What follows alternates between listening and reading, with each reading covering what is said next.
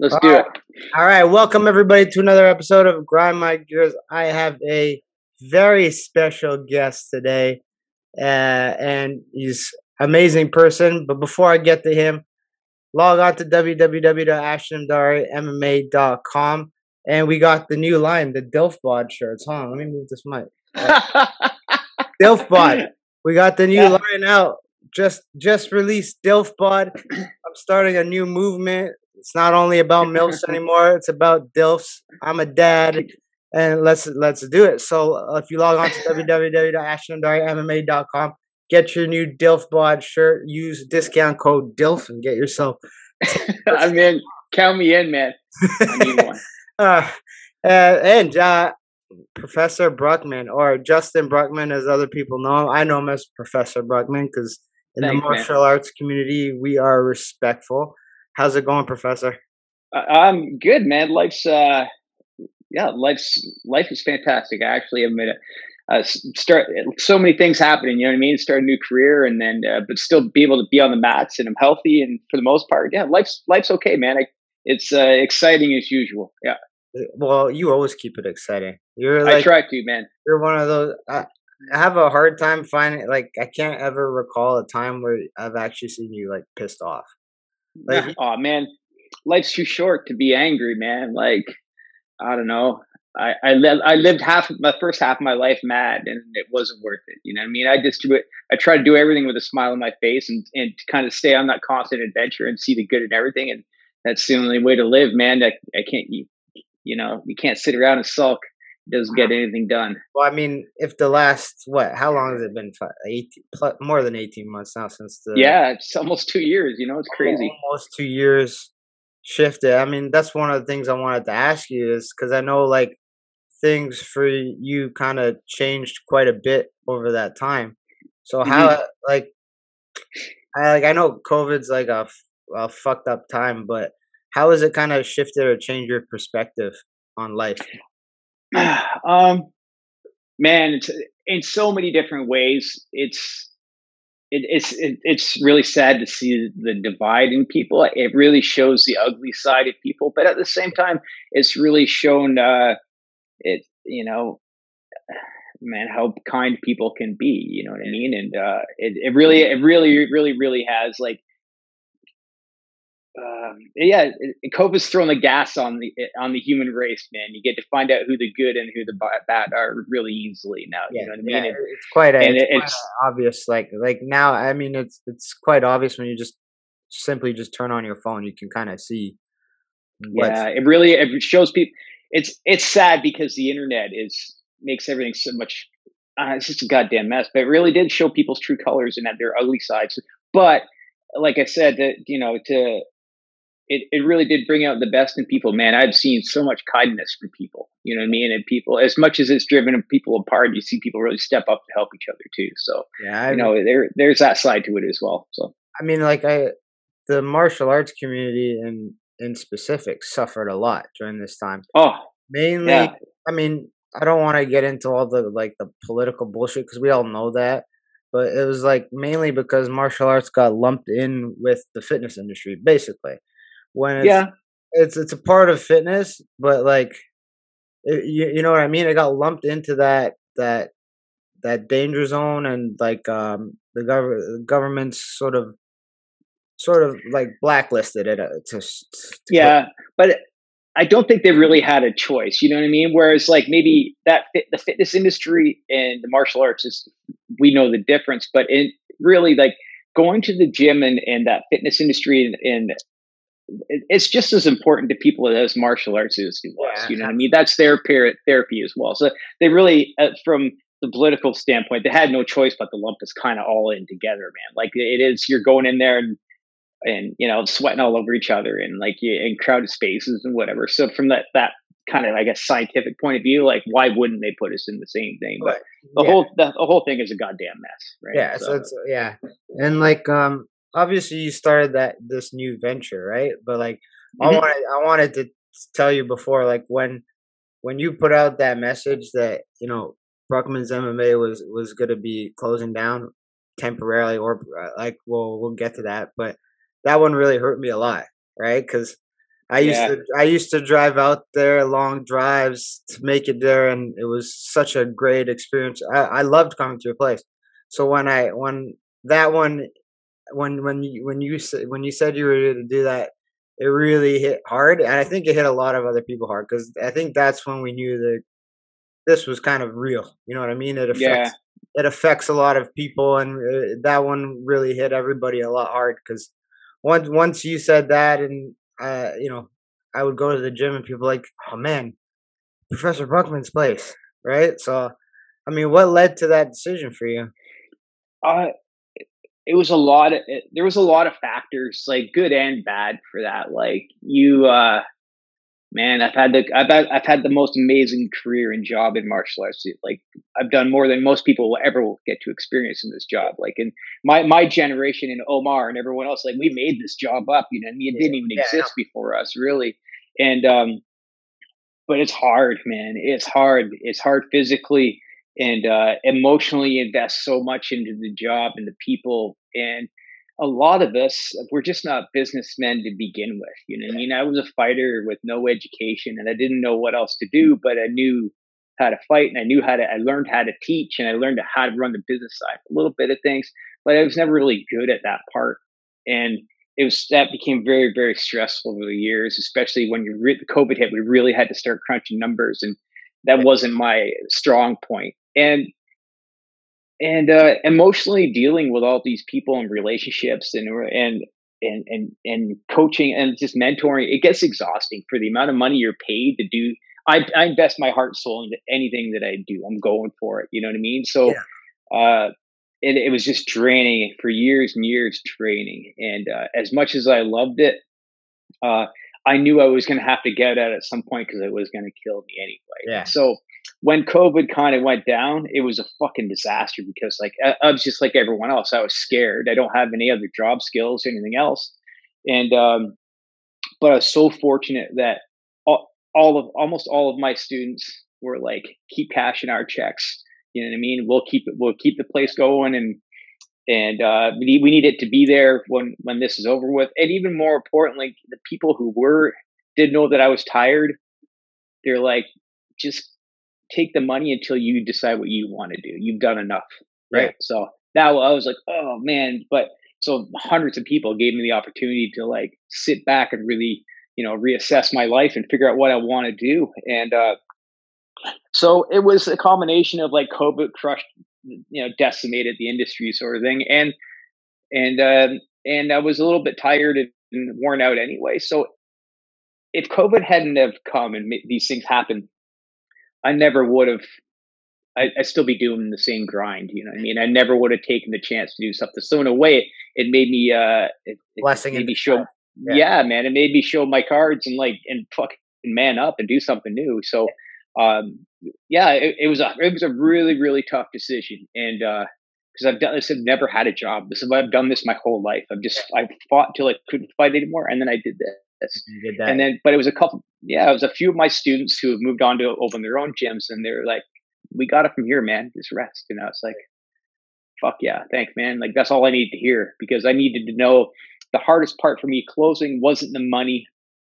I could work anywhere. I could work at walmart you know what i mean? Yeah, I know what you mean. and then uh but it wasn't the money that i was going to leave all these people that called our place home without a home you know what i mean? But everyone landed on their feet and and uh, all the gyms that made it in my little circle or alliance man they're fucking booming now right Yeah. because everyone's itching to get back and then they they absorbed all my people so i still see all my students every week and everyone's doing great you know what i mean so uh, it was just you know yeah like it was a blessing in disguise disguise it was time for me to get out because i was gonna have a heart attack sooner or later so yeah Well, I mean, it's not the easiest industry. Uh, I, No. I don't. I don't think people really understand how much actually goes into it. Uh, like you spend years and years and years getting that black belt to be able to proficiently teach and communicate, and not only just teach and communicate, but actually bring up like good students, like good martial yeah. and for the most part we don't get paid during that process of getting to that black belt or getting to that uh really good stage of instruction and skill set like you don't make Yeah. any, you don't make any money getting there And then No. when you, when you do get there, it's kind of like what you said. It's some guys are really good teachers, but they're not great businessmen, and it's not their fault because there's so many components to it. Like it's, it's Yeah. either you can be a great, it's either you can be a half-ass instructor and a great businessman, which there are some some of those. Oh, ab- absolutely. They- Yeah. they have they have a room full of hundreds of people, but you know, I'll I'll pop in once in a while and be like, yeah, the instruction, what? No, it's not the Mhm. greatest, right? But then you'll have the ones, the like you know, the Omars of you that have dedicated lives to like perfecting and honing the craft, and Yeah. there's a give and take. You can't be that good and not and like run like a company like Apple. You know what I mean? It's just Yeah. No, oh, for sure. There is uh I don't I know very few people that can manage the people and the money at like that top notch level. You know what I mean? It's one or the other. Yeah. You know, I look at a guy like like Gringo, like that guy knows how to do it because he's a ridiculously good instructor. Yeah. And he trains he trains like world champs, but man, he handles his money and builds his business well on top of it, right? And you'd rarely get that where you have a leader who everyone loves but can still get paid at the same time. Yeah. You know what I mean? It kind of it's, it's always ends up being some uh there's the guy at the gym who's a great instructor and everyone lives everyone loves and then some shitty partner that no one likes because he's the money guy you know what i mean? It kind of that's usually how it goes to be successful. But this there is people now cal Sammer is another example example in Bowmanville who the owner brendan kaljunic great fighter excellent coach good businessman as well like so that's that new breed is coming guys are seeing there is an industry so the fighters are learning how to like you know manage the side of it when they get out of Yeah, of com- competition, right? So that's one of the- happening. that's one of the blessings that came out of COVID for me too, because like I think a lot of people think like I was I was doing super well before, but I was actually just being a contractor. I was working right, and my Yeah. wife my wife was had her job, and then in December of 2019 we had our second kid, and Yeah.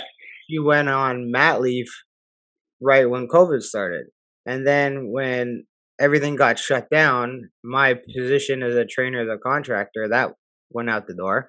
So all of mm-hmm. a sudden, we're like, "Hey, you had this company you started, but you didn't do anything with it. Step the fuck up, big boy. It's time to put it's time to put your big boy pants on." And so that and that's what I did. And to me, it was a blessing in disguise because if that didn't happen, it wouldn't have like, you know, like when fighters need that push or people just need that push.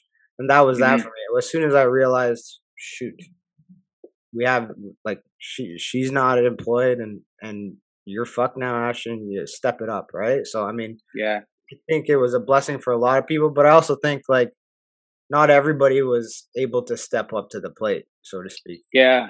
I think um, I it's it's easy for everyone, no matter what you're who you are, man, woman, or what your career is, whatever else, for, to be com- become complacent. So when you're faced with adversity, it's kind of a lot of times it's just easier to sit back and just see what happens. Like, but I think like guys like myself and you, and like who who who already know how to fight. You know what I mean? Like we've already kind of done the hardest shit. So you're like, nah, yeah, you got to. It's just another challenge. Like if I wasn't um, like fighting and everything I've done led me to this point, but you know, you know, but at the same time, if I didn't learn all those skills first, if I had met this fork in the road in my life without all the skills I learned, you know, in the trenches, I would have probably fucking crumbled. You know what I mean? Like, so what do you get, man? You've been locked in a cage with a dude trying to fucking bite your face off. Like, what's the worst that's going to happen now? I tell know that to I a lot of people because they'll they'll be like, because sometimes like you know when you know when shitty thing after shitty thing after shitty thing happens, and like most people will be like, oh, this this is terrible, my life sucks. Mo- a lot of the time, I'll be like, ah, whatever, and they're like, how can you have that attitude? And I'm like, and I'll say, to me, you want to know what the worst place in life is to me? It's being in the third round, absolutely exhausted, and having a monster on top of you, full mounted, beating the fuck out of you. To me, Yeah. that's the worst place I can be on the planet.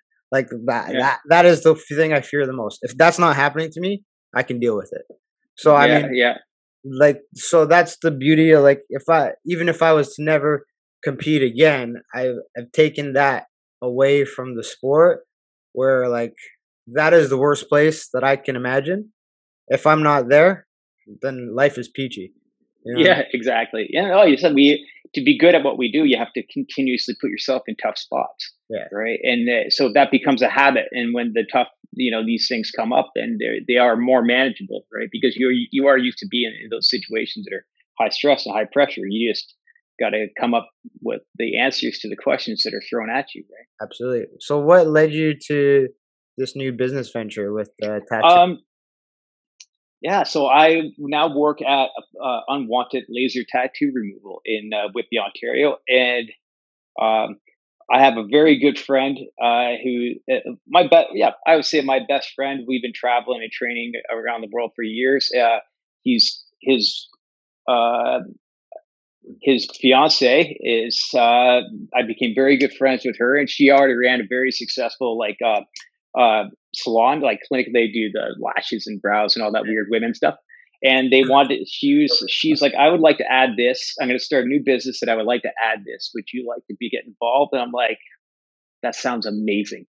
and, uh, and they hooked me up. We, we, we did the tra- they helped me out with the training and, and, uh, she built the facility and it's beautiful. And she literally just, uh, tailor made this job for me because she knows my skills with people. You know what I mean? I'm easy to talk to. I can relate to anyone, rich or poor, uh, man or woman. I understand tattoos. I understand the business. I understand, eh, you know what I mean? Let's say just traveling the world and teaching for 20 years. I just, I know how to get along with people and yeah. make them feel safe. And, uh, I have the greatest fucking job in the world, man. I, I I'm in my I'm I'm in my workspace right now. I'm like I'm going to go record at work. Yeah. It's I can't can't think of anywhere I'd rather be than at work every day. It's the fucking best job in the world. That's like, yeah, I was I was born to do this job. that's the best thing. That's like yeah one of the one of the hardest things for me because I, I have a lot of clients and I work with I train a lot of people. One of the hardest things for me to like stomach sometimes is when like I ask somebody if they enjoy what they do and they're just like meh, it's a job. And I'm like, and I get, I understand that, and I understand people have to pay the bills and stuff but I, I really love like I love what I do. I love all mm-hmm. the things that I'm doing right now. Uh, I I love it. Like I have to get up. I barely get any fucking sleep. I combined with still trying to get my body back in shape to, to compete again. Combined with raising two fucking kids, it's a, like most people would cave. But I wait. I'll yeah. wake up at five and I'm like, fuck, I'm tired. Oh, whatever. I love what I do. And like, yeah, that's you know, once you get that why, it's hard to stop you. You know what I mean? Yeah.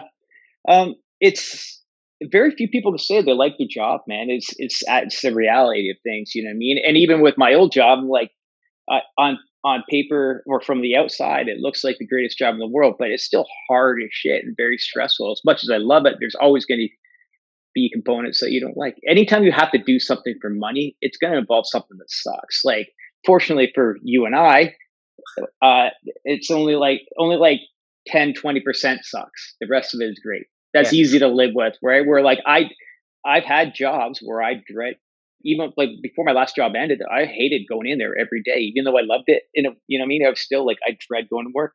And yeah i feel bad for people that have to live like that. It's you better you in life you better like your fucking job you like your better like your bed and you better like your car because that's where you spend your life. You know what I mean? Like driving back and forth to your job to pay for your bed. It's fucked yeah. up, but that's just the way the world works. Yeah. And yeah, very few people can say that, you know, they love their job. And you hear it all the time. Wow, if you love your job, you never work a day in your life. I'm like, I wish it was that easy for everyone. It's, not, it's not that it's not that easy.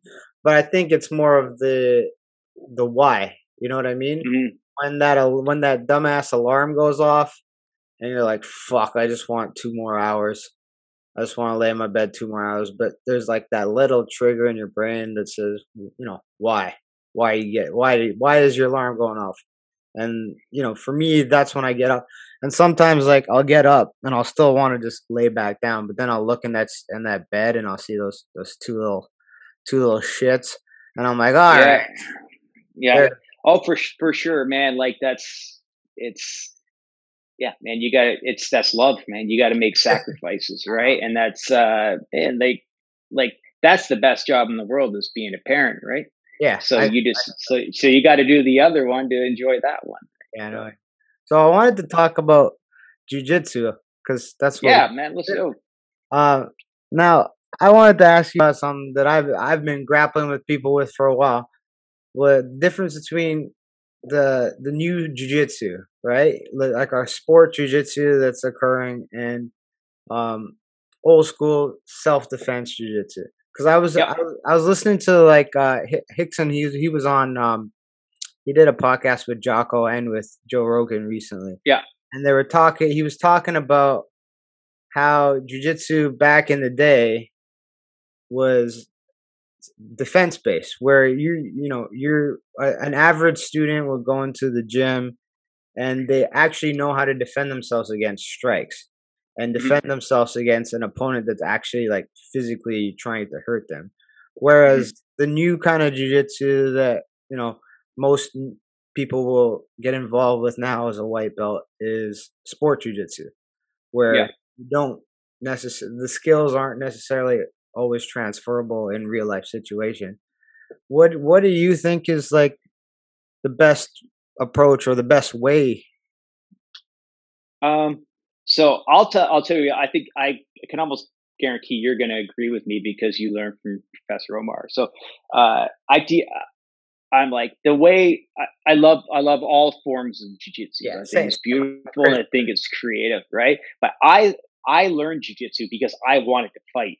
You know mm-hmm. what I mm-hmm. mean? I didn't learn jujitsu to learn jujitsu. I want to do MMA, so it's just functional. Like so, the way I teach still, and the way I train still when I do train, is I go old school school Brazilian jiu-jitsu self defense, like close, like how to defend yourself from from strikes and close guard and takedowns, whatever else, whatever. Because it, I find even for me when I roll with the more mo- I stick to the absolute basics. So when I do roll with these more modern guys, like these brown and purple belt like studs. Yeah. I I might not beat them, but I know how to defend myself at all times. And they're going all this worm guard and invert and weird shit. I'm like, all right, but and you might take my back, but you're not going to fucking choke me because I learned how to defend myself in a fight first, right? So I find that traditional G- Brazilian jiu-jitsu and substance training works no matter what the rule sets are. So I try to coach that first. Yeah. And uh, you know, I mean, now it might not win you matches, right? Because of the way the advantages and the points and the, and the lapels and all these things work now. It might not win, but it's still very transferable. Gi, no gi, IBJJF rules. It doesn't matter, right? Um, so I, but so I still love the creative side uh, of jiu-jitsu. Someone said to me once, they like, something they're talking about art or music and blah blah blah and they're like they, they're like yeah justin you're an artist. I'm like i'm not an artist. They're like yeah you're a martial artist. Yeah. I'm like oh yeah. I'm like that makes sense. Like there's real when it comes to that point like how long have you done jiu-jitsu now? Like 15 years? Like uh, that? Around, around that yeah. But yeah you're right. 14 yeah right? So and how many times like how much have you watched it evolve? You learned you learned probably close guard and then you started and then eventually Eddie Bravo came along, and there's the rubber guard, and then there's and the De La Riva, and every year, every two years, it changes what's popular over it, all constantly reinventing itself. Now it's some uh, the the worm and all the new lapel stuff. It's always changing, but that's what makes it fucking awesome too. Right? Uh, so, the, the thing was with is that I was doing a lot of that shit before. There just wasn't a name to it. And then like yeah. and some guy or some some really good guy went into some tournament, started trashing people with it, and then all of a sudden they got that that name. So like there's like stuff like the worm guard or like I play a lot of half guard, but then like mm-hmm. I I don't even know the fucking term. Someone was like, "You're doing this." I'm like, I don't know what the fuck that is. I just put my shin mm-hmm. there, and that's that's what I've been yeah, doing for yeah. for ten years. But it's got some new name because some guy did it. So I mean, yeah, I it, the stuff that I've been doing hasn't changed. I've always stuck to me. It was always fundamentals, and even with the like it's the new style of jujitsu, like um how I was taught was you know the Marcus Soares, Carlson Gracie smash. Yeah, stuff.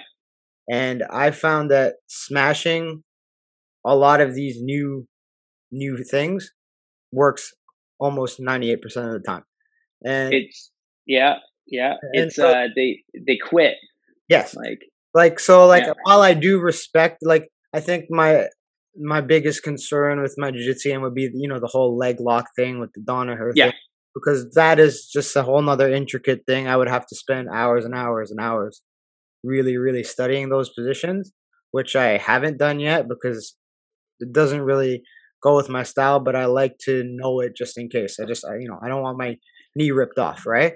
But yeah. uh, I find that using old school smashing style and just pasting and putting the body weight on guys when they're trying these really uh, for their fun techniques for the most part because they look cool. Like when it when it's successful, it freaking looks cool.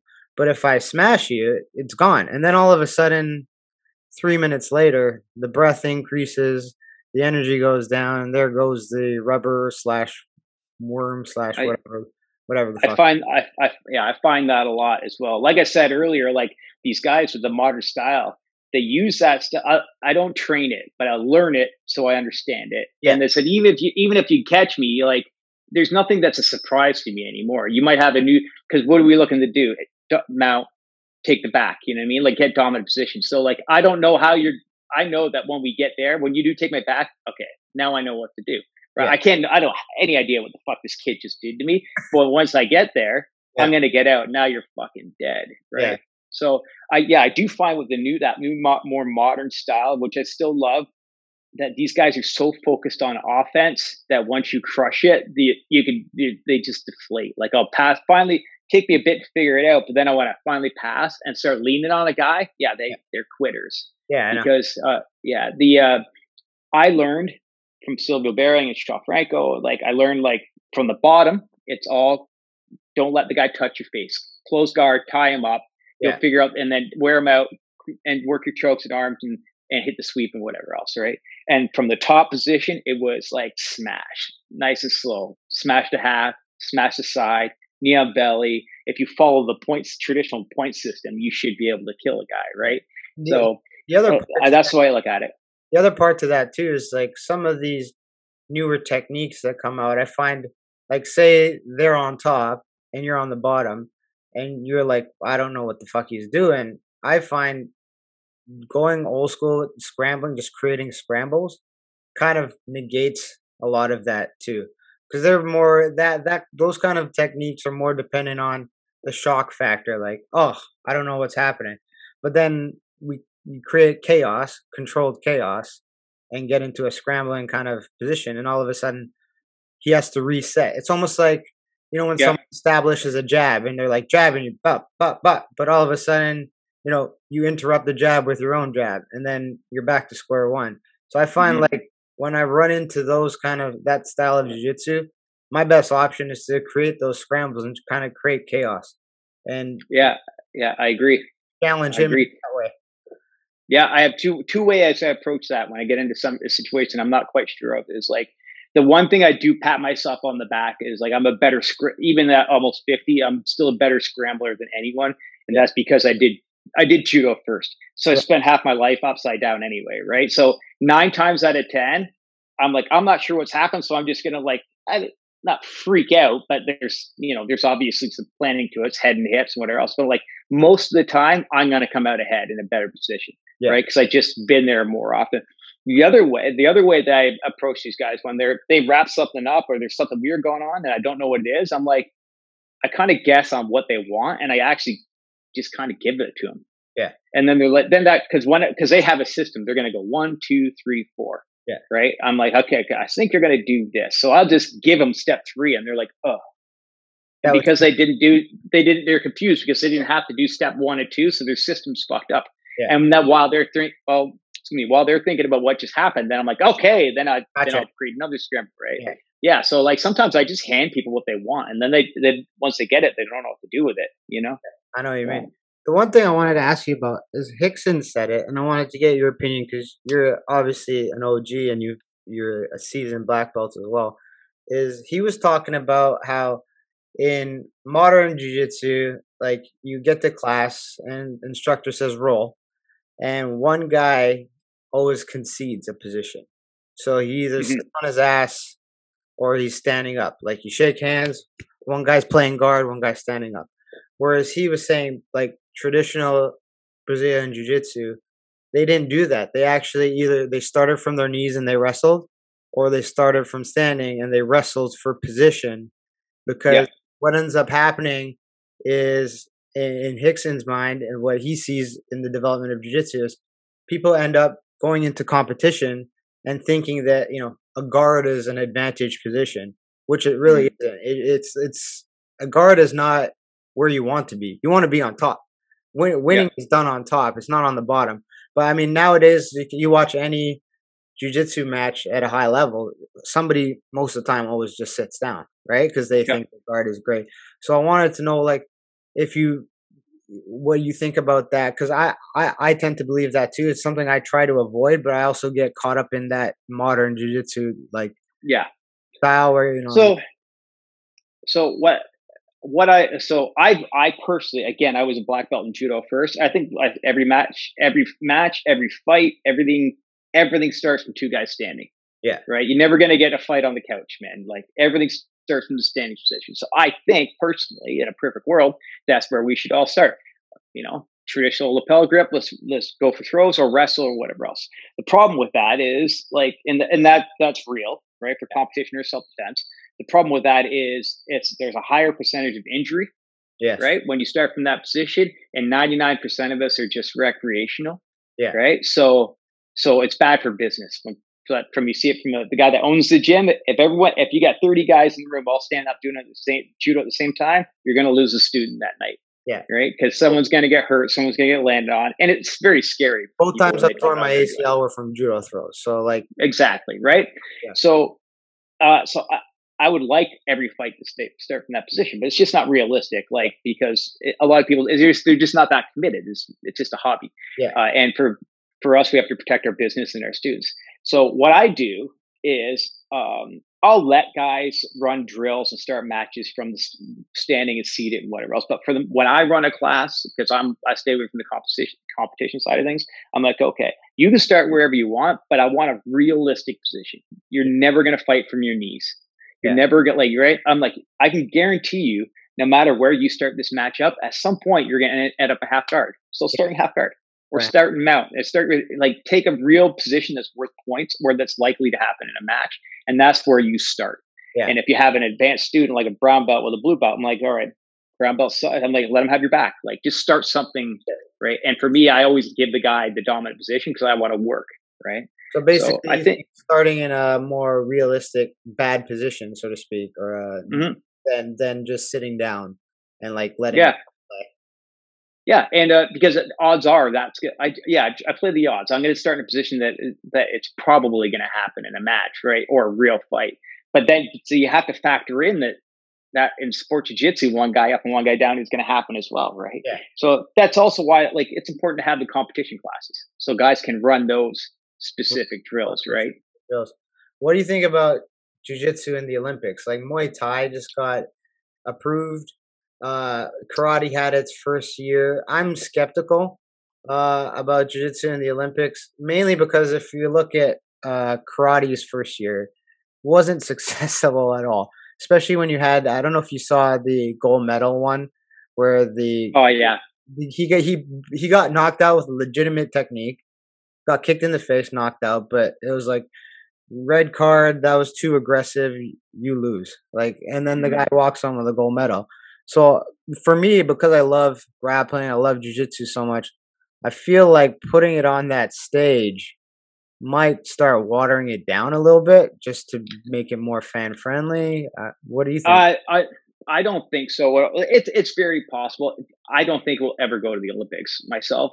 Um, it's not as big a sport as people think that it is. Like if you're looking at a global scale, judo's a hundred times as big as jiu-jitsu is. You know what I mean? Because everywhere, every country in the world plays judo at a massive level, except for us. Um, but and even with Muay Thai, I think now they they they've ex- it's been accepted at some certain level or whatever else, and it's still going to take three, four more Olympics probably before they even put it in for a test run. Like there's so much shit. Yeah. You know what I mean? I don't really know how it works, but uh, I think it's very possible that it could make it, but I, I'm I'm skeptical, skeptical, and I can I can guarantee you that the uh, the IBJJF probably doesn't want it to. No, because that cuts into their profits for sure. Yeah, right, for sure. Like all these, um, because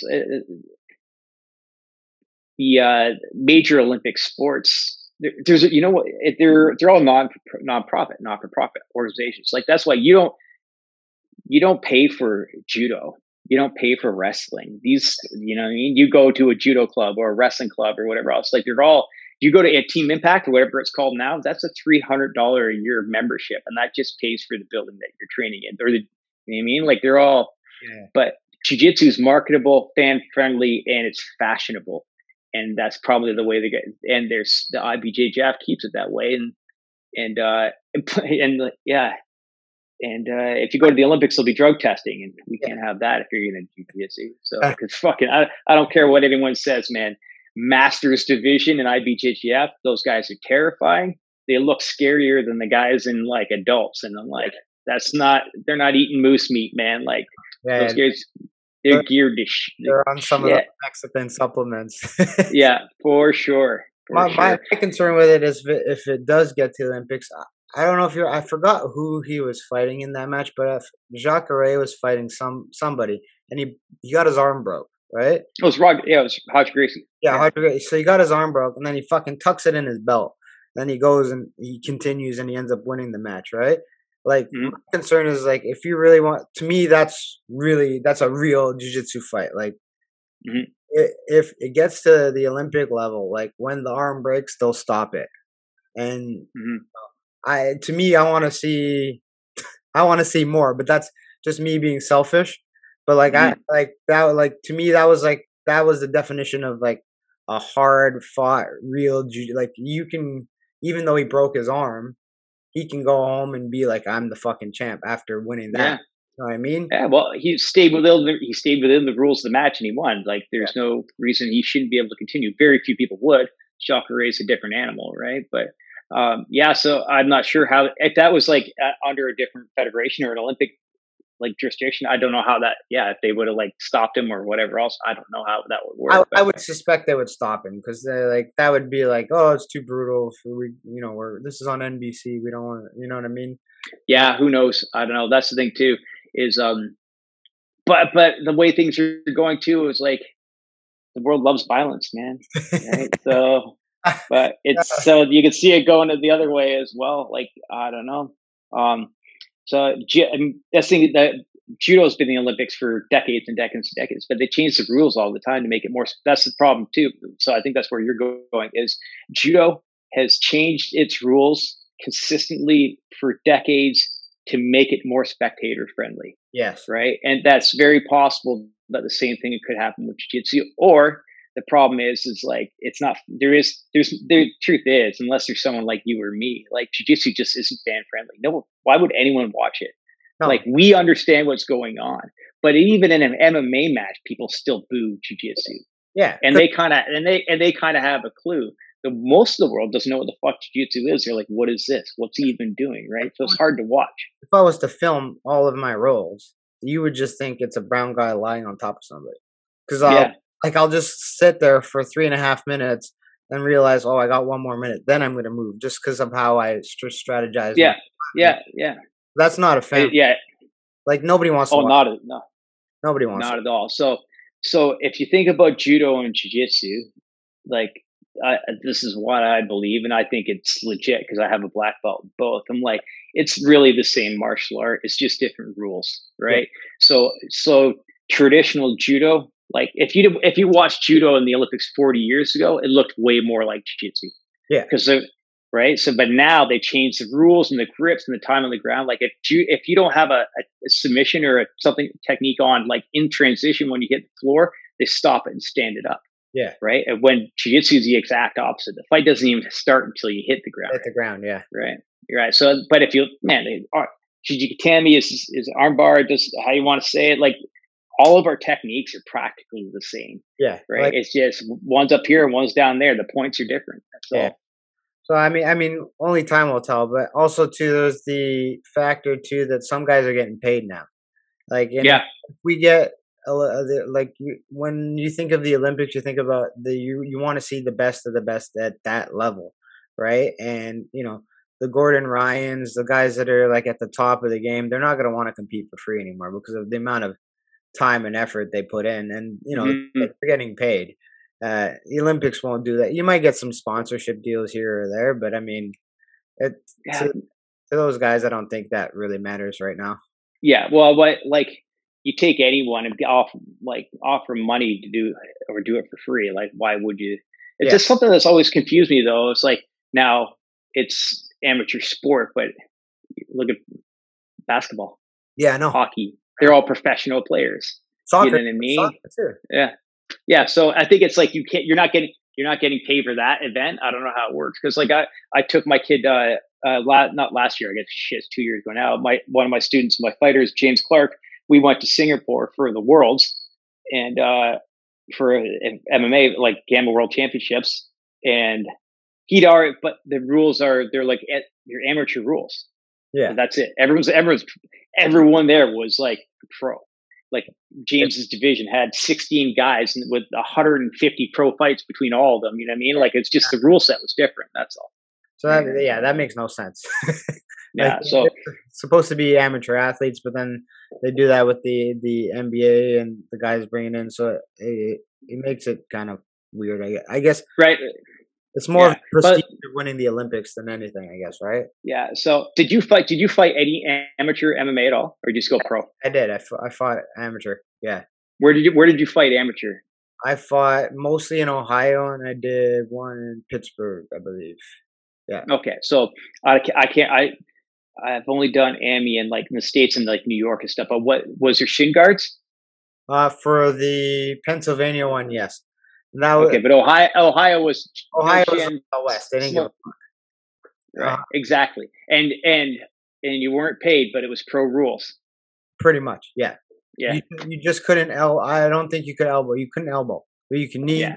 You can do everything else. Yeah. New York was like you you couldn't uh no elbows and no heel hooks or something like that, right? Which I get for at an amateur level. You don't want to cut guys, you don't want to wreck some weekend warrior's knee, Yeah. right? Because he's just trying trying out. But what's the difference between amateur and the pro then, right? Oh, Nothing. You don't one gets paid, the other guy gets gives it away for free. The fight I had in Pennsylvania it was a big piss off because I was supposed to fight somebody, and you know how like people always drop out, right? So the guy drops Mhm. out. We didn't even know he dropped out. I was just I was at work, the job I was at there, and I was sitting on the toilet in my break time, and I'm looking at the card, and I'm like, "Well, holy fuck, that's not the guy I was supposed to fight." And then we call the promoter, like, "Oh yeah, he dropped out," so we put another guy in, but he didn't have enough experience according to their amateur rules, so it went from being an a, a regular amateur fight to this like special rules amateur fight where you have right. you have to wear shin guards and there's no ground and pound to the head.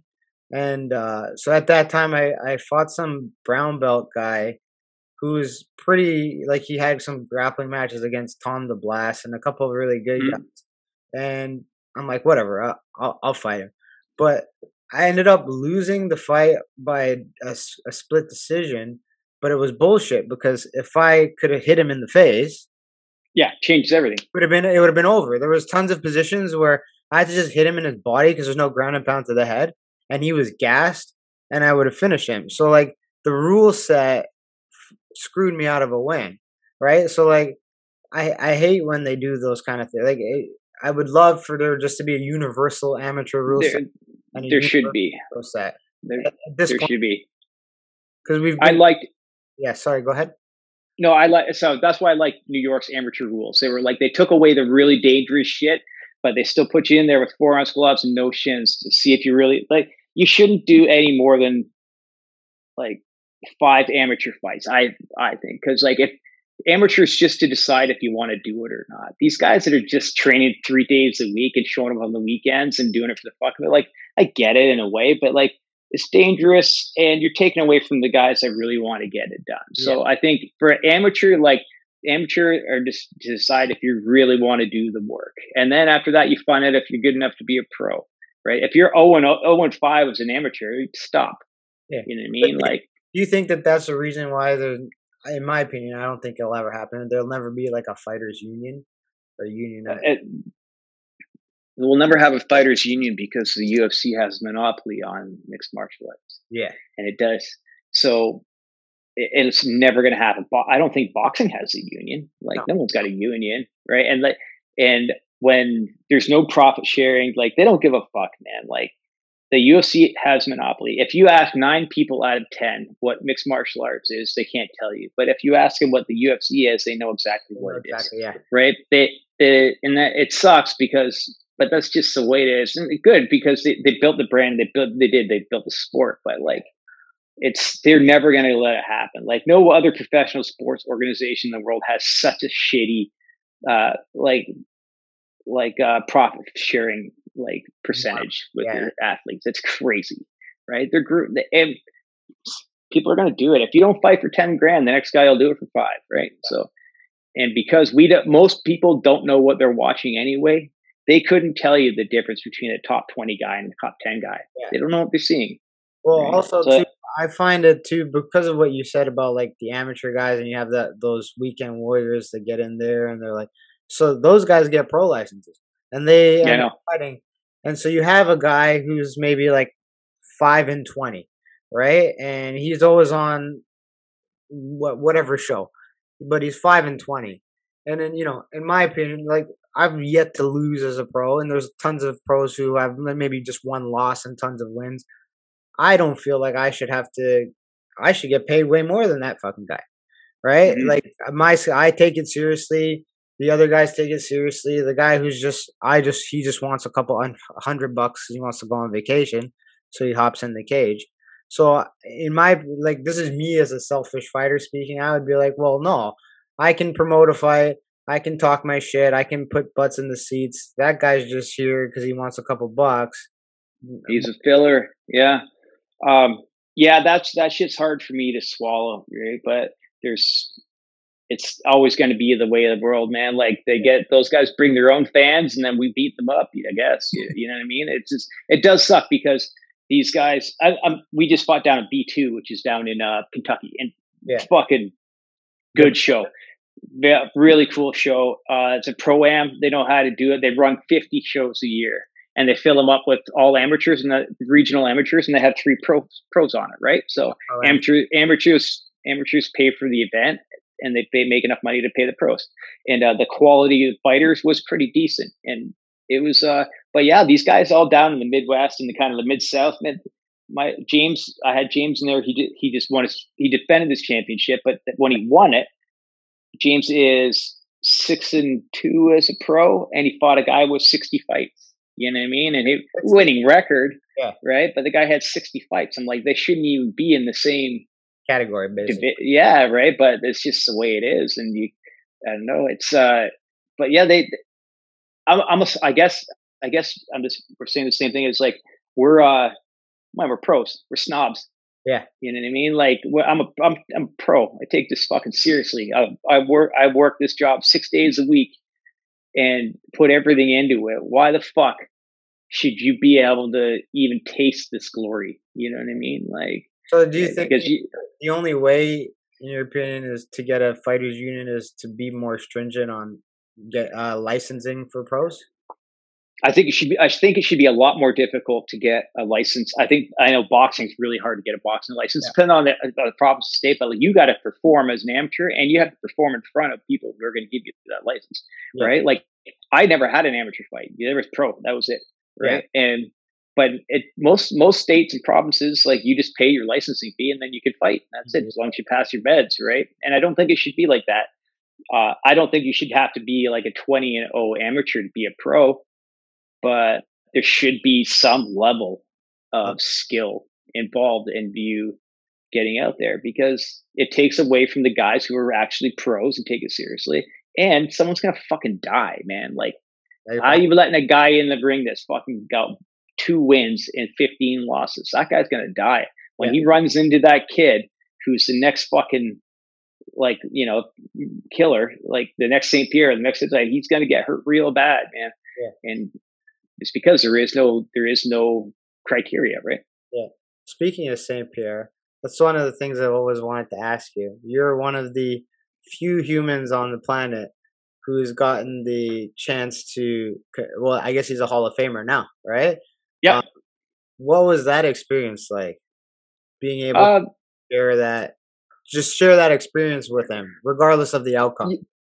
Oh, I I give a fuck about the outcome. That's that fight was the most important fight in I, one of the most important fights of my life, and I remember, like I said, I was champion before I fought him, and uh, so he took the belt for me. We didn't know much about him because just back then there wasn't all that much tape or internet and whatever else. I'm like, I had to, I was a champ. I had to fight whoever they put in front of me, and I got this big stud young kid from Montreal, and I'm like, all right, let's go. And uh, it was short fight, man. Like there was, uh, I thought all I knew that he was uh, like a good kickboxer, and I, so I kind of trained to like, uh, you know, go take him down and put the beating on him because I had good jiu-jitsu and judo and whatever else. And first thing he did, come out and just put shot a double and put me on my ass, and I was like, I, I that whole training camp, I'm like, fuck me. I never thought once this guy was going to try to take me down, and it's yeah. the first thing he did. And I remember he sat me down. I was like, shit, or fuck, or something. I swore because I was. It was not like I wasn't hurt. I was just like, holy shit, I did not see that coming. Yeah. And then he just crushed me. I got to my feet, and there was like one little scramble. I had him like up in the air for a second. Like I had this one pat, patented 50-50 throw I do. And he kind of was like a cat and came back down, and then he put me down again. And I was like, "Oh fuck!" Like I, he grabbed me and I felt like a fucking child. Like he, yeah. did, I knew, I, I knew as soon as he flattened me, I was like, I'm fucked. And then uh, he had to, he bounced my head off the mat. Like he just fucking pummeled me. And like I say this all the time. There was people like, oh, you know, it would have, been, you know, if this happened this time, I'm like, dude, he beat me a hundred out of a hundred times. He's the best fighter in history. Like, yeah, I don't make excuses. At the time, I'm like, oh, I had shit training or this or that. But I'm like, no, man, There's just people that are better than you, and you have to. Everyone has to accept that. And that guy was, and, and he kept getting better and better and better and better. And he's probably the greatest in history now. And I'm like, man, that fight, I was, like I said, I'm gonna lose every single time, but I was a champion. And, and I had you know a little bit of fame, and I was pretty comfortable and confident, whatever else, and like yeah maybe the tra- the training wasn't as it's always hard to train when you're a champion man. When you're chasing the belt it's easy as shit right? And that kid came in hungry and just kicked shit out of me and took it from me. And, and uh but after that matchup I sulked for a while and whatever else and I realized you know what? That guy was huge because I didn't cut any weight. Yeah and and I'm like okay I got to if you're gonna do this you got to buckle down. I had to drop a weight class and like really up my training and think that more of as professional. Like back then, we were still figuring it out, right? There wasn't all these. There were so many things we didn't know, but I'm like, okay, if you're gonna make a run, you got to. Pardon me. It was still the Wild West back then. Like there was. Oh, still- oh, very, very much. So. Yeah, yeah, there was only three or four weight classes when we started. So, but that fight, I lost that fight, and I was like, I'm undersized. I got to go down to 155. So I figured out how to cut weight, make it to 155, and then I was competitive then. And then, uh, like I, I never got to win another championship because I left TKO because they were scumbags. Yeah. But I got to go. I got to go to Shooto, which was my dream come true. Like because the only other Canadians to do Shooto ever were Omar, uh, Carlos, and um, Joel. Joel Gerson. And yeah, and I think maybe there's a couple guys on the West Coast, but like going as a 155er, if you fought in Shooto, like that's where you wanted to go. So I fought Shooto Vancouver, and then they the Japanese watched me fight, and I knocked my guy out like quick, and they they picked me up and they flew me over there, and I fought a top ten guy, and I kicked the shit out of him, and then uh, and which put me like in the top ten. I was ranked at number nine in the world, and so like for me, and, and I, then I got injured after that. My career yeah. was over anyway. But like none of that would have happened if George didn't kick my ass. You know what I mean? Like so. Well, people were like, "It's uh, yeah, man, it was the best thing that ever happened to me, and it was a, a, a, true blessing to be in the cage with that guy. Like I'm part of his. he he helped form me as a person and a fighter and a man, but like I got to be a part of his legacy too. It's funny when when they when they played his uh, Hall of Fame highlight reel it shows him armbarring me. I'm like, yes, I made it. You know. when I was in, when I did my training camp in Arizona after I tore my ACL, I bought his book to read while I was there because I knew I would have. It. And then I was he was, in the book. It talked about you. I'm like, I know him. Right on. yeah. I'm yeah. like, I know him. but yeah. He, and he's on. He's the nicest dude in the world, man. He's such a nice, kind guy. Like he's a good dude. So. But like, like you were saying, after like it's those losses that really bring out the, the man in you, so to speak. Because like, yeah, um, Coach Chris Bonfoco can attest to this. Like my first amateur fight, I got knocked the fuck out. Like mm-hmm. I'm comfortable. Like I couldn't talk about this like six years ago, but now like I'm older and more mature, and I and I I can reflect properly. I got knocked the fuck out, and it wasn't because I was a bad fighter or or whatever. He was a better guy that night, straight up. But I made a lot of critical errors before I even got in the cage, uh, and mm and the only way for me to mature as a human being, forget fighter, just as a human being, was for that to happen. But like most people would quit after that. Like your first experience in mixed martial arts is waking up on a stretcher, right? Yeah. But for me, I got home. I didn't even have a second thought. It was just let me just heal, let me get better, and I get I got right back in the gym. Later on that year, I was fine. I fought and I won, and I knew I'm like, okay, this is the kind of thing I want to do. Like mixed martial arts still scares the shit out of me. Like, oh my god, yeah. There's nothing like, like I, I.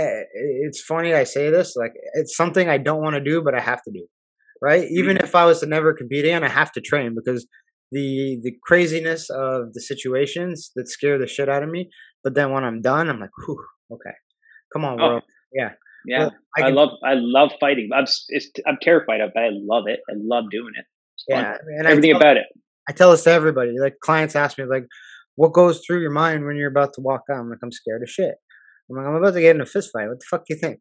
Like my last mm-hmm. fight for King of the Cage, there was a whole bunch of confusion. They had the wrong tape on the gloves, and so one song was going on. They're like, stop, and there's all this confusion. So then, by the time I get in the cage, I'm already cold, right? Mm-hmm. And and there's this the, here's the story about this guy. When we watch the tape, like I always make my wife watch the tape, right? And I, am like, babe, should I take this fight? And she'd be like, yeah. So I she, she I showed her the tape. She's like, Ashton, this guy's fat as shit. You can beat the shit out of him. Take the fight. When I got to the weigh-ins, the motherfucker was ripped. He had like abs on his forehead. He was fucking just jacked, right? I'm like, Jesus Christ. And then the fight happened. Like, you know, the ref is like, fight. This guy sprints towards me. All of a sudden, I have to be like, dude, this is real now. You, you, you, there's no going away. Like, but that's when the fear goes away. Like when that moment yeah. happens, when he's running toward, like this guy literally sprinted towards me from the other side of the cage. King of the Cage is a small cage, so it wasn't oh, like, oh yeah, it wasn't like I had like six seconds to react. I had one second to react and be like, Ashton, you're in a fucking fight now. Shut up and nut up, bitch. It's time to go. Right? Yeah. But up until that very moment, I'm scared of shit. Like I yeah. I oh man, I could I never had a fight where I didn't cry first. I'm like, what are you doing, man? Where's the door? And then for me, I'm like, it's not the it's not when the bell rings. It's the first collision. After the first collision, then you're cool. There's like, holy shit, holy shit, holy shit. And then so as someone throws and you don't you don't even necessarily land. It's like that first, like, okay, let's do it. And yeah. then everything just goes. Then you just go on cruise control because yeah, you've exactly. trained. You've trained it, right? It just whatever happens after that happens. You just make decisions split second decisions. But yeah, it's the first collision, and then after that, you just ah, okay, let's just enjoy it, right? Yeah. So. And then it's only good for like five seconds after the fight because like one of the worst questions I get, like you go in, you put in months of training, you fight for a shitty paycheck, then you're like, okay, I can, I can relax for a little bit. And then the first question be, when's your next fight? I'm like, I just fucking got out of there. Can, can mm-hmm. be a normal human for like three days before he asks me yeah. my next fight? You know what I mean? Uh, I need I need to go into like a serious depression for about three four weeks, reel myself back together, and then you can ask me that question. Because yeah. like that that crash afterwards is awful every time. Like I hate it, man. Like it because the high is so high, when you're done, like you eat and drink and you kind of feel shitty and you, and then like fighting is the only thing in my in my head ever in my life that makes sense to me. And then so like when i'm in there and it's happening like i'm at peace and then it's over and then you're like oh and like i just i plummet like hard man. I'm not easy to get along with after i fight. Yeah. and then that's the problem with retirement is i haven't figured that part out yet like what makes me happy afterwards right? Because like the best part about when you're fighting is it sucks when people say hey when's your next one because but the truth is yeah there's always a next one yeah right it's so there's something to look forward to and you're like i don't know i'm not sure whatever else but then you're like i gotta fight okay boom everything makes sense yeah. it's easy to get out of bed it's easy to write the, the right things it's easy to get on the road and hit the weights and do all the things like all that shit. Life is works easy. Everything's just easy if you have a fight. Yeah. I like I got I retired from fighting and I had and developed insomnia like overnight. Yeah. Like and then until three years ago, I accepted a fight in Thailand. That's what I was about to ask So, you. slept this eight hours a night every single night for three months and three months because I knew I was going to fight. Yeah. And then I- then I fucking then I fought and went into a crazy depression again and fucking because you got nothing to look forward to afterwards. What's, what sparked that? Like you after all those years of being off and and teaching and all that. What kind? Like I know I know you. It was like you mentioned it before when I talked to you. It was like a personal challenge you kind of wanted to do. Yeah, I always there's a lot of reasons for that. Like, I, number one, beyond anything, and it sounds it's kind of cliche, but we all say it. But I'm a fucking fighter.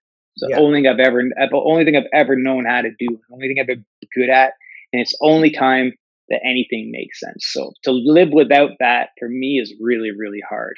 But Yeah. injuries and all these things they add up, and I'm just like, I'm not, and I just couldn't do MMA anymore. And then, but then, and then, uh, so kind of what happened, I met a few different people. Like our alliance started to build with all the different gyms, and like, so I became really good friends with Matt Kendall and uh, Brendan Kaljundik and all these great kickboxers and whatever else. I started training more and more and more, and then I'm just like, man, I think I could fucking try this. And then I just, I walked into a smoker, and they're like, "You want to fight someone?" I'm like, "Yep."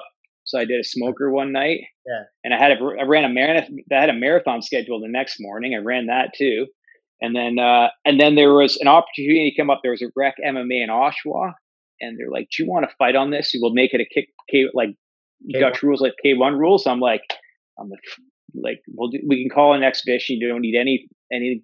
I'm like, yeah, get me someone. I'll fight him. So I fought a guy from Ottawa, and that and it was why that's what's really really got me into it because um, I never fought in front of my friends before. I had to travel. I've never had a. There was no fighting here, right? So I got like I fought like two kilometers from my house in our local like the Polish Hall where everything goes down in our city, and in front of all my friends and family. My fucking parents got to see me fight for the first time, like, and uh, and it like it was an exhibition match. Yeah. And it, it was the greatest night of my life because I got people actually finally got to see what I do, and it was something that, to me I love to learn. Yeah. I'm like, okay, I, do, I don't want to kick, I don't want to do kickboxing for MMA. I'm like, teach me how to kickbox. So every week I'd meet with Kendall or Brendan and like taught, teach me how to kickbox. And I, I'm like, okay, now I want to go try it. Right. And then I did that. And then I was talking to Jovan. He's one of my coaches and he's over in Thailand. He's like, you want to really do one, you should probably come here. I'm like, that's fucking that's the dumbest idea ever. And I was Brendan, I was talking to Brendan, I'm like, Do you want to go to Thailand? He's like, Yup. I'm like, fuck it, let's do it. So same thing. He, I'm like, I just want. I'm like, I got to do this. I got to do this. And then I, when I say it out loud, I'm like, we're doing it. And then that was. Uh, so I'm like, got to learn how to Thai box, and came with it came with a lot of limitations for me because I I can't clinch. I have no neck. Yeah. Right. So I'm like, how am I, how am I going to Thai box without getting into a clinch? And that, believe it or not, is jujitsu saves me because jujitsu always gives you a place to hide. Yes. Right. You want to clinch with me? I'm, I'm ducking under. I'm taking your back. I'm just going to sit there. Yeah. Right? And they're going to split us. So like I always knew I could hide somewhere. So I figured out the rule set for the most part. And I'm a, I'm not a big, uh, I'm not a clinch guy. And I'm, I'm, I'm not a big, I'm not a big boxer or a kicker, but I'm, I'm, I'm a puncher, right? Yeah. So I'm like, if we're just, we're just where the Thai style, they, they're not as good punchers. So I'm like, I know what we got to do. We're to throw fucking Got a punch cross hook uppercuts. Yeah. And so I was like, I checked kicks for a year. Went over there, didn't check one kick. But, but that shin on shin is like the worst, right? And then, uh, but yeah, I just had one of those nights where like they lined this kid up and I'm like, and you just go and you fucking fight. And it, that was such a beautiful thing to me because I didn't know how many people, I didn't, thi- I didn't know I have that kind of support because I never had that support in my life through my career. No one even understood what I did. But like that fight cost tens of thousands of dollars to make happen. Like with travel and training and running the gym and like people don't send me money and go fund and all this shit. Like it was nuts how many people, and then how many people actually sat and watched it and cheered me on. It was like it was the best. And like, yeah, I'm in my mid 40s. You know what I mean? I'm like, and um, like I fought some kid who was seven one, and I knocked the shit out of him, and like, and I just never felt so good. Like, it never, you know, it just felt like I brought the whole city, the whole country with me. It was the best feeling in the world, right? You go show off what I learned, you know. So now, like one of the things I've only got to compete in North America, but like you got to compete in different parts of the world. What would mm-hmm. Japan and Thailand are two of the places I would love to compete in, or just be able to watch it there. What would you say is the biggest difference between the competitions you had in Japan and Thailand compared to like the US and North America in Canada? Um, I love I love fighting in Japan because they just under you've watched Pride and all the big shows. You're like it's just quiet. That, that's because they understand. Yeah, yeah, you know, it's beautiful. They understand what they're watching, and it doesn't have to be a big punch or anything like that. When they see something that's good, they're like, "Hey, that was cool!" Like I really, really like that, and um, so that was nice. Like, but I like Thailand because it's like you're just almost like I didn't know who. So Japan, I study and tape on my gut for like two months. Yeah. I know who I'm fighting, when I'm fighting in the car, what time of day, whatever else. I know everything about it, and I prep and I go get it done. Thailand, my preparation's the same. I train like I'm going to die no matter what. Yeah. But you get there and I'm like, I'm looking around. I'm like, well, that's the biggest guy here. I think I'm fighting him. Yeah. And like, sure shit, I'm fighting a six foot tall Thai kid. You know what I mean? You don't, it's almost like you're going to get a fight at the bar. You don't know who it is. Yeah, yeah. Right. And then everyone's just betting and it's loud and it's crazy and whatever else. So like, I really like both of those because culturally, like Japanese do it one way the Thais is just nothing to those guys. That's just what they do all day, every single day. So it's like it's and that here it's still kind of a freak show here. Yeah, like I don't care what I, you know what I mean. It's still uh, that sports entertainment, just bleed kind of thing, which I kind of like too. You know what I mean? But I like all sides of that. Uh, that. But like I, I, think I don't think you can be. You, me personally, fighting in Japan was a dream for me, and I got to fight in Korakuen Hall, which is like fucking mind blowing. Every every show ever and every fighter ever fought there. You know what I mean? Yeah. That was like one thing I wanted to do in my life, and I think I that would be my first pick to fight ever. Is like anywhere again would be there. It's just amazing. Yeah, that that would be one I would want to cross off my bucket list if if if the opportunity came. Only because mm-hmm. when I reevaluate some of the competitions I did have, some of the fights I did have, like there was the one with that guy where he had abs on his forehead. He was fucking jacked he I talked to him after the fight and he said he like he watched my other fights and he didn't want to get kicked so he thought he would clinch me so was, so he was clinching the whole time and I was just a better clincher because I went back you know jujitsu and I was so the fight almost had to be boring because he made it that way right uh, mm-hmm. and um, but then that's not my fault as as yeah. like like that's a, like when I like the person who I always talk to is my wife because she knows me the best.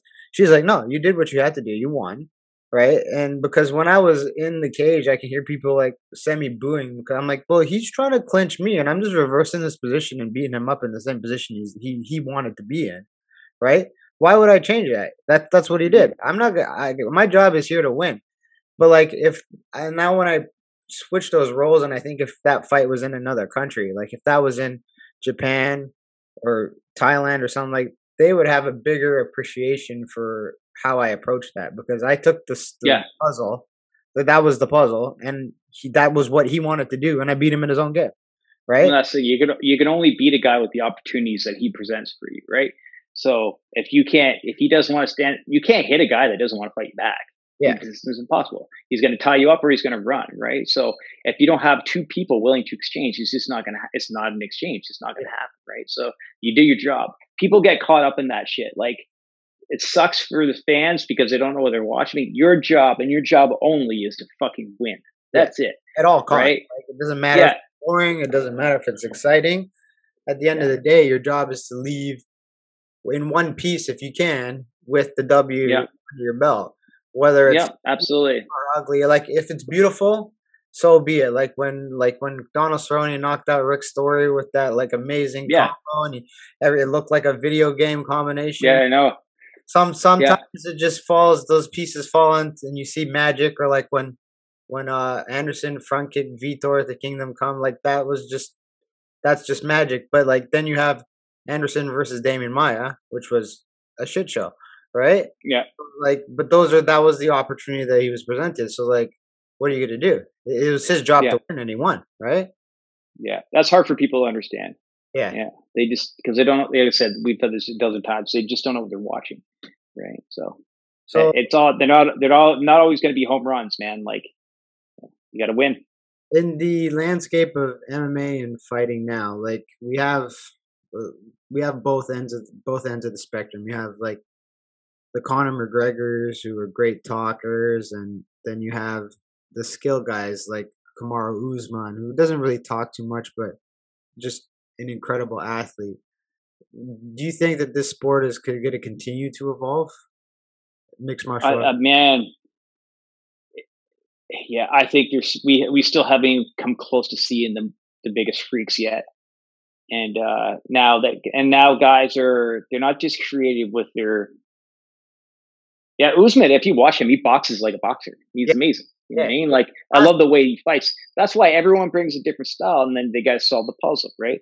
But now these guys, are at because the money's getting better, the athletes are getting better, the techniques getting better. Now people are starting to use their environment. Like when Anthony Pettis jumped off the cage and did that fucking kick, that changed everything, oh, right? Because sure. now now people are starting to figure out how to use the cage more and be more creative in their techniques and this and that. Like they're making a flashier and like you know Superman's off the wall and this and backflips and all sorts of shit. Like you know they're making it. I think I don't think we're even close to seeing like the the real real freaks yet. Yeah. What do you think about when guys like Jake Paul and Logan Paul come along and they do hop into boxing and that splash that they're creating? I, I I'm okay with it now. So I have a hard time with it because I understand boxing and the the elite and the amount of work that goes into it. But Yeah. and I'm like, it just what sucks is like these these guys, these stars, and these people like, oh, he's a great boxer. He's It's like, no, he's not. But it's okay. All I look at it like this. I just want to see who wins a boxing match between Paul and Woodley. I'm not calling either one of them great boxers. Yeah. Right. So, but Red, they're they're just going to have a boxing match to see who's better at boxing. Yeah. Boxing. So, you, if you got to stop looking at it like it's just like it's actually boxing. You just look at it like who would win in a boxing match, right? People were like, "Oh, he's got really good jiu-jitsu. He's got really good wrestling." I'm like, I wonder who would win in a boxing match. That's all. You know what I mean? So I'm like, who would win between this guy and this guy? Like, of course, if he fights anyone good, he's gonna get fucking lynched. Yeah. There, he's a decent boxer. The kid, all he does is train world class boxers. Of course, Yeah. he's gonna be He's, a, good. he's, he's a right? good athlete, and I don't hate him for what he's done. Like, if you can make money, make money because How, yeah, doing what he likes to do. Yeah, the opportunity might not be there in three years. Like, so you, Yeah, who knows what's gonna happen in life? You might get hurt, or just life might take in another direction. So yeah. not hating. But they they're they're raising the bar financially for people, right? Yeah. So now people are like, this fucking YouTube star isn't even a very good boxer, and he's getting paid this much money. That actually gives us a little bit more bargaining power. leverage, right? Of course, he's bringing he's bringing the viewers, right? You can't argue with that, right? So of course he's going to get paid more money, but it does it really does up the scale for guys who are actually pros. And like I said, it's just sports entertainment. I just doesn't matter if it's a figure skater and a hockey player. Like, let's see who wins in a boxing match. That's all. It's just putting a rule set in between two different dudes and be like, try this and let's see who wins. My Right. my only con- con- concern is that it might set like a dangerous precedent to some other people, like that anybody can just do it at that level. That's the problem, mm-hmm. right? You've seen you you see these little things popping up now, guys are getting hurt real bad. Yeah. Like he Paul knocked out that basketball player, and like there's guys again going back to the getting a professional boxing license, right? Like you shouldn't. There's got to be more stipulations. Yeah, there's no way that guy should have got a license. He was what was it, Nate Robinson or whatever the hell. Yeah, yeah. He almost died. No, yeah, like that to me that was criminal because when that happened, that you could get like people die in that fucking ring, like that you Mhm. could die in there, and like to put somebody with what maybe like one year of experience in there because some YouTube star wants to beat him up. To me, that's irresponsible on the commission's part. I get the money. I, I I agree. I agree, and that's why you're going to see a lot of these fights take place in states with real laxed yeah uh, commissions. Right. well, there's So- there's quite a few of those around there, right? yeah. Oh, the U.S. is crazy like that. Well, right? Ohio, well, I think that fight might have been in Ohio or something like that. yeah, yeah. It was. It was I Cleveland. Yeah. Ohio. Ohio's like I fought in a barn in Ohio. Like that's Yeah. like, they sanction shit in a barn. Like that, my music was playing and I was outside the barn peeing because I have to pee. I get nervous bladder, so I always have to pee before a fight, and it's it's not real pee. But like my they're like Ashton, get back in the barn. You got to fight. I'm like okay, fine, okay. Uh, we did the same thing. We fought in a place called Hicksville, Hicksville, Ohio, and it was in like it's in like yeah a metal shed at the fairgrounds in a steel cage. It's insane. Yeah, and but Americans love that shit. Like, uh, Yep. The one thing I gotta say about well, I, do love America, but the one thing I say about American fans is that they do love a Canadian fighter because every time, Oh yeah. every time I've been down there, and I've won. Well, I've won most, almost all my fights, but every time we've been down there, I talk to the fans after. Like, man, we bought tickets because we knew the Americans. Uh, you knew we knew the Canadians were coming to beat up the Americans. We wanted to see the Canadians fight. So, like, that's the one thing I know about Americans is they do know Canadians when they come, they come to scrap, and they actually Yeah. do, they do they do buy tickets just to see some Canadians beat the shit out of their own guys. It's Yeah. kind of funny that Yeah. that all the time. It's uh, it's very it is fun because I was just there last weekend fighting, and it, it is crazy like that. They they Canadian uh, American a lot of Americans they don't even think we're real. You know what I mean? They, we're like unicorns to those guys, like because they don't have very small percentage of Americans have passports, right? Yeah. And we're and we're very international with our travel and stuff like that. So like they um, Americans would never come here.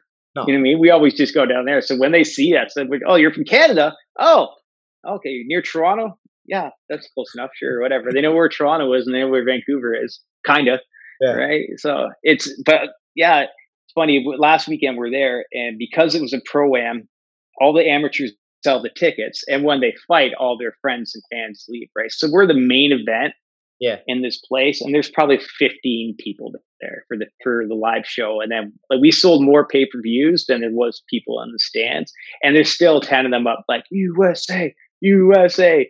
And I'm like, "Oh, they're patriotic, and then we shit kick the guy anyway, Yeah. right? So Well, like I. I like when back in the day when Chris was still uh, coaching and we had that that team from Niagara and and uh, we would go down. He would get like five of us on a card, and very rarely would we come back home where it wasn't hundred percent victory. Like yeah, yeah, they're they got different standards to who's going to fight down there as well, too. Right? yeah. Well, I mean, you could. eh, Let's be honest. At the amateur level, especially, you can handpick some of those fights down there. Oh my God, you go fight a bowling alley any night. You know what I mean? Like, yeah, there's some pretty some guys that should have no business being in there, but man, like. I always look at those fights. Like I look at someone for one of my guys. I'm like, we should we should murder this guy, but we're we're still training to fight the best guy in the world. Like the fights are you gotta you gotta practice training camps just like anything else, right? So you go. It doesn't matter who you're competing against. Your training camp has to be badass, right? So it's just yeah, it's just an opportunity to train properly and then go murder the guy in ten seconds. it happens. Yeah. Now, like one of the one things I wanted to ask you is like when you when when you're a young fighter and you think like you know you're in- invincible, the game's going to be around forever, and you know I get I can continue doing this for forever. And what is like something like your advice to like a younger fighter who's you know maybe done something in the sport, but you know what's your advice to like start looking to well, I wouldn't say move on, but start the transition out of it because I think that's something uh a lot of guys struggle with, myself included. Right? Um, there's uh, there's obvious signs of when you should, but I think like a lot of guys hold on to it because, like you said, it's the only thing they know for X amount of years, and it's a scary thing to think about moving on. So, like, what Yeah. would be your advice to younger guys or even guys that are on the tail end that they should look out for? Uh, yeah, you know, and I say this line all the time to people, and uh, it's that a fighter dies twice. So you die when you retire, and then you wait around until you die again, and Yeah. it sounds really sad. And that's how my life feels sometimes because I wasn't prepared for the end. So, so I think everyone that gets involved in it, said whether you're just getting going, you're in the middle, or the, at the peak of your career or someone who's coming off the tail end, everyone should have a plan. And I talk about this quite a bit with my young guys. I'm like, if you have the work ethic to become a good fighter, a good athlete, a good competitor, and an entertainer, you it, that takes a lot of work and a lot of skill, and it takes a lot of brains. If you have all those things, uh, you should be putting that effort into something else at the exact exact same time as you're competing. Yeah. Because as much as training and fighting is a 24 hour a day job, it's not. You got, you know what I mean? There's a few hours of practice a day and then eating the right things and this and that. I'm like, okay, so yeah, you could be working a dead end job to pay the bills and just so you can fight, or you could be fucking hauling ass, getting a trade done, going to school, doing all the right choices. So when your career does wind down, you're already sitting on a career. You know what I mean? You're not looking for what to do next. Like I said, if you have the work ethic and the skill to be good at this, you have it to be good at anything. Yeah. So you should, you really should be like, from the moment you get going, you should be planning for what's afterwards. Because no matter how good you are, how good you are, if you're the elite in the world, it ends. And it could end tomorrow on the mats when you when you hurt your knee or you yeah. get knocked out in practice or something bad happens. It could end any day. So you need to, from the moment you decide you want to do it for real, you need to be planning something else at the same time. Like I said, get an education, invest your money properly, do a trade. It doesn't matter. Be planning for the future because let's say even if you crack the top 10 or become world champion, it's going to stop. The money's going to stop coming in. So yeah. you gotta, and you don't want to listen, my the end of my career, I thought I was invincible. My the end of my career kind of came as a surprise because I hurt my neck really bad. Yeah. And I was just lost after that. Fortunately, I had my gym started already, and it just kind of started growing. But like, like I understand that feeling, and I was in my, and I wasn't done yet. I wasn't done yet, and like that's the problem with fighting is like the thrill is so amazing yeah. that it's so hard to let go of. So you get cut from a big show, you go back to the regionals, keep trying to get back there, chasing the dragon, chasing the dragon, and like it hardly ever happens, right? That's why you never see anyone go out on top. Yeah. Right. You can only think of a couple people that have done it. Everyone else falls off. They try to get it back, and eventually they're just. That's why I hope disappear. I hope Khabib never comes back.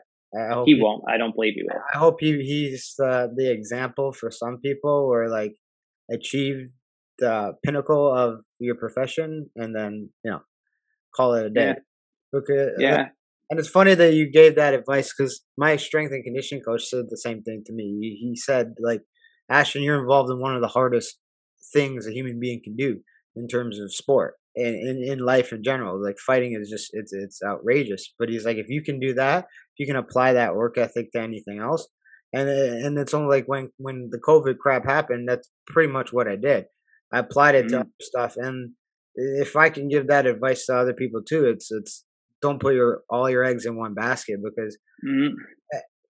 even though I'm still active and still and still planning on competing, like for me, my journey was a lot of injuries, right? Mm-hmm. And and um, it was one after the other, and it wasn't like anything that was my fault. It was like some of it was overtraining, but in MMA, it's hard to like not overtrain. Like yeah, Eh, like you, there's so many things you have to do and uh, for me it was the guilt thing you know when you're at home like you already put in one session but you're absolutely fucking dead like you're tired but in your head you're like oh i gotta go back to the gym later and train more yeah when you know and then so one of the things i'm learning as i get older is like if i even have to ask that question or say that to myself it's probably a good idea to stay the fuck home right man that's the hardest part man like and especially the older you get like your rest is just as important as the time you put on the mats so yeah. spend it wisely man mental maturity is everything i still struggle with that like still train two days just because i'm an idiot it doesn't yeah. do me any good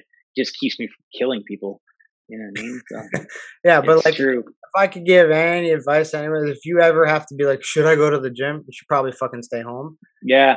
If you have that nervous energy, go for a jog or you know lift some weights but like uh like sometimes i have to I'll, I'll, ask my wife i'll like call her i'll be on the road i'll be like oh i'm gonna go to the gym now but i don't really feel like going to the gym she's like well you have to come home then i'm like no mm. i don't want to come home she's like ashton if you even said that that means that's She's like ninety percent of the time when you say that, I get a call later being like, "I'm on the way to the hospital because I heard something." Yeah, right? yeah, I know. What it's the classic. One more beer. Yeah, now I get it. Um, yeah, you know. So I'll give you. So going back to your question there, I'm like, plan for the future. Of course, that's huge, right? Listen to your body, and uh, very important is, is now something we never did. Be is educate yourself on your injuries we always just tough shit out my generation and for what now everything's broken right? Yeah something's wrong go have it checked out figure out the fix. You mean see if it's is it really worth it? I've broken my neck.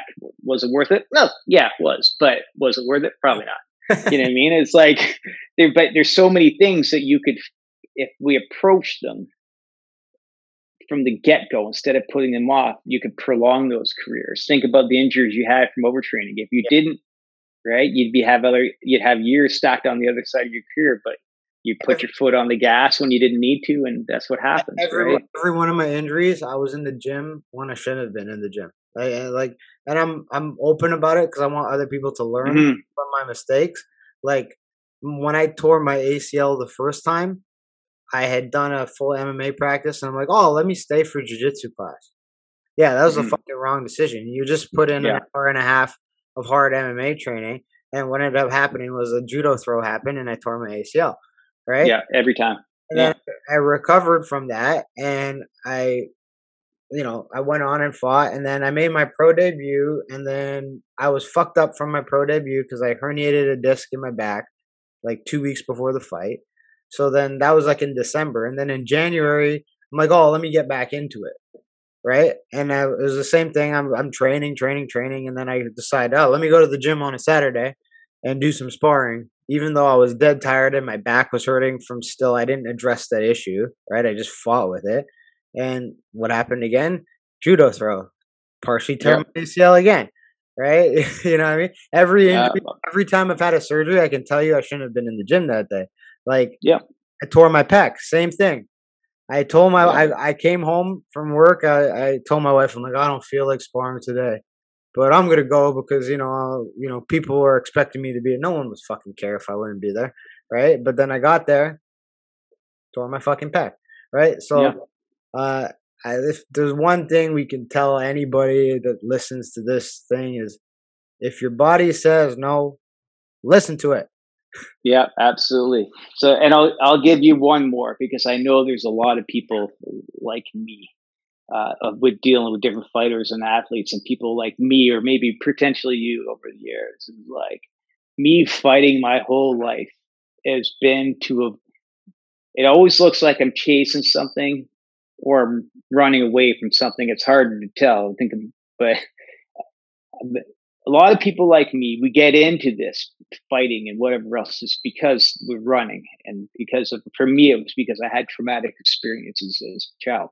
Yeah. And uh, some bad shit happened to me in throughout my childhood and all sorts of different things. And I've suffered from PTSD for many, many years. And uh, martial arts and fighting and everything else has always been my escape for that. Right. And fighting it is what made things where it's calm for me and where it's relaxed. And like I said, we like any drug, we use it to escape from escape, yeah, things yeah. from our past, right? And now the problem, big part of the problems I'm having in my life is be, I didn't address those things. I just buried it with competition and fighting, and now like fighting's actually over, and things that I didn't take care of uh, when I was a younger person and whatever, or didn't know how to. Now they've all caught up, and I've really got to like face some serious fucking demons and some past stuff, right?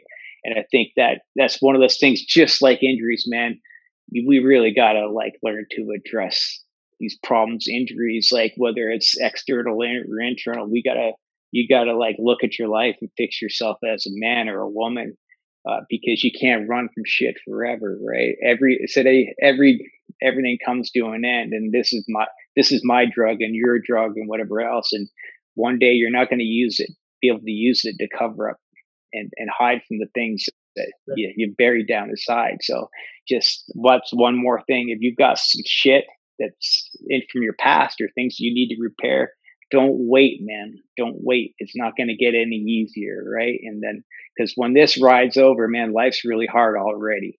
So if you got things that have been haunting you, you better have already fucking taken care of them. That's a beautiful. That's, that's, a beautiful, that's what I would say. and that resonates with me too because my like everyone has different reasons for fighting. Like a lot of people think like people fight because they're like maybe violent people or whatever. Some people have rough things in their life. For me, it was like I was brought up in a great home. I was lucky to have good parents who gave me a good life, right?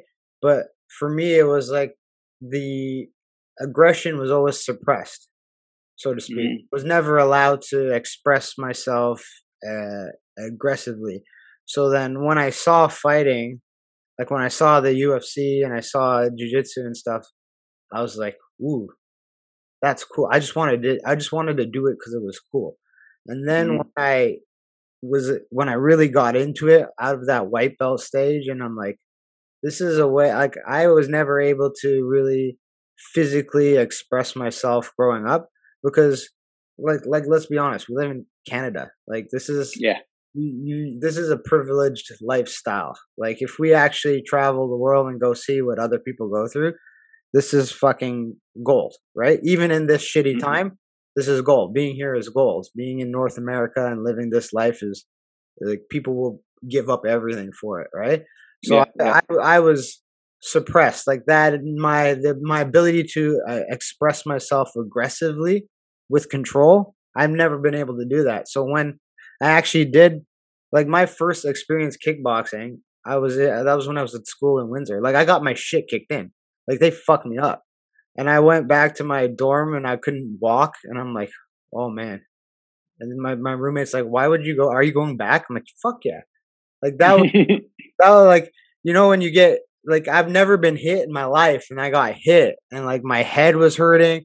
I couldn't walk because my leg was Charlie horse. For me, I'm like, I need to learn how to express myself like that. Not like a violent person on the street, but like in control. So for me, that's what fighting is and mm-hmm. like, those were my demons that I had. And now that I've I've I've done this and I, have competed in the sport, and uh, I I'm to me like that's why I go to the gym, right? Yeah. I don't go to the gym because I, I love exercise that much. I do, but like I go to the gym because I get to express that aggression and I express that part of me in a very nice, controlled manner so that I can be a good fucking human outside of the yeah. world. Right? Yeah. Because no, I, I I get it, yeah. Because if you don't do that, if you don't find those things that express those things, that's when you do stupid shit. And that Yeah. Oh yeah, for sure. It's easy to go.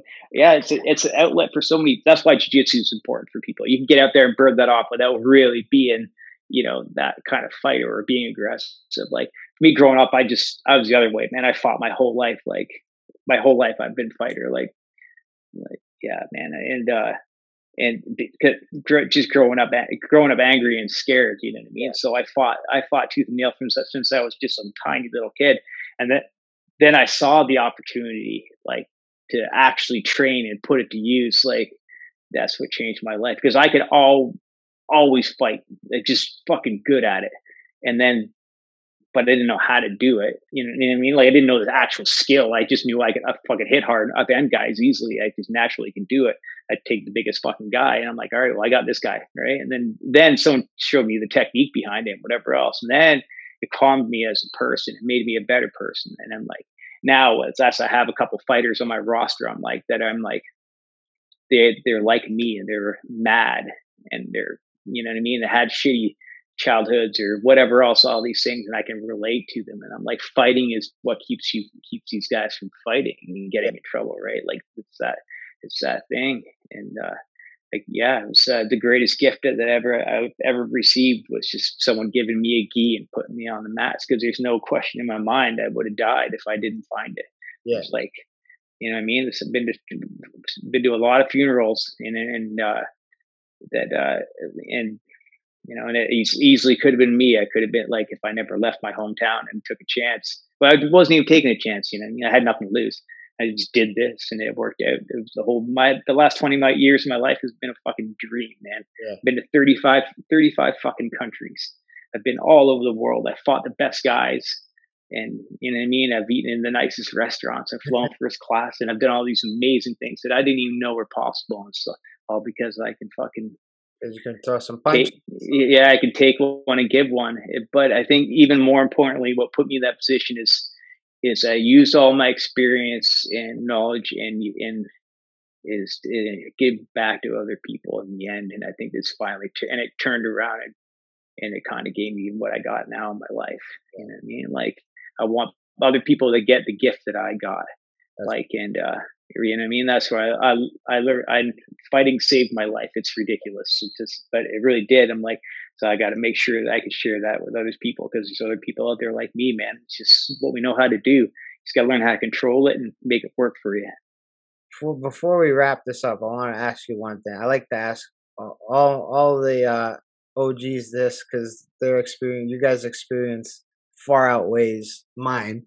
But like, in your opinion, what is the one trait, like one trait that you take into a competition or a fight or just on the match that sets you apart from everybody else? Like, what was the one thing that you know I have over everybody? Uh, for me, I don't know if I can nail one thing down. It depends on the like it competition or a fight, I'm I'm ready to fucking die, man. Yeah, ready to die. I'll kill you. I don't want. It's weird because I don't want to hurt anyone. I'm not that guy. I'm not malicious. But if you and I were to fight, I'm like, thank you for the opportunity. I hope we both go home safe to our families. Yeah. But I'm gonna fucking kill you before I let you kill me. That's just it. I don't want to hurt you. I want you to stop. That's it. Yeah. Uh, and that I have that mentality when it comes to competition and life and whatever else. But the other thing, I think what separates me more than anyone else, and I think you you've been around me and you know it, and you've seen what I helped build and whatever else. I'm like, man, I, I, am very introverted. I don't like being around people very much. You'd never know it because of the pre- what I do. Yeah. But I'm like, I really, I, but I really do like people, and I want everyone around me to be better so I'll do whatever I got to do to make everyone else better around me make them feel better and uh, perform better and be better people. I just want the world to be better place than when I found it. So like so I have to give put into the world like the only way I know how to make that possible is is use what was given to me and that was fighting. So if I can teach other people to fight and hopefully put them on the path and give them the same skills that I got, then I'm gonna leave the world better than when I fucking got here. There you go. That's that's beautiful, Professor. It's beautiful. Thank you. Anyway, thank you for your time, Professor. That was uh, no problem, man. It's a pleasure, bud. Learn so much from you guys every time I talk to you, and uh, I can't like uh, I can't wait to get back on the match with you and and just. We will soon. We yeah. will soon. Uh, we got some really awesome stuff uh, happening out this way. So when you're ready to get back to it and you're healthy, you let me know, and I'll tell you where to be. All right. Well, we'll we'll talk off off air and uh, you got it, man. I, I, you got it. everybody for joining us for another episode of Grind My Gears. Don't forget to fucking subscribe and like. Everybody's like, "Oh, oh, your show's good. I enjoy your podcast." Then fucking show some love. Subscribe, share. Stop being assholes. It's fucking easy. Just click the button, please. You got it. Thank hey, you. and uh, Yep. Yeah, check out. Please follow me on Instagram. It's at Unwanted LTR. Yes, that's my that's my new business, and uh, like I said, I have.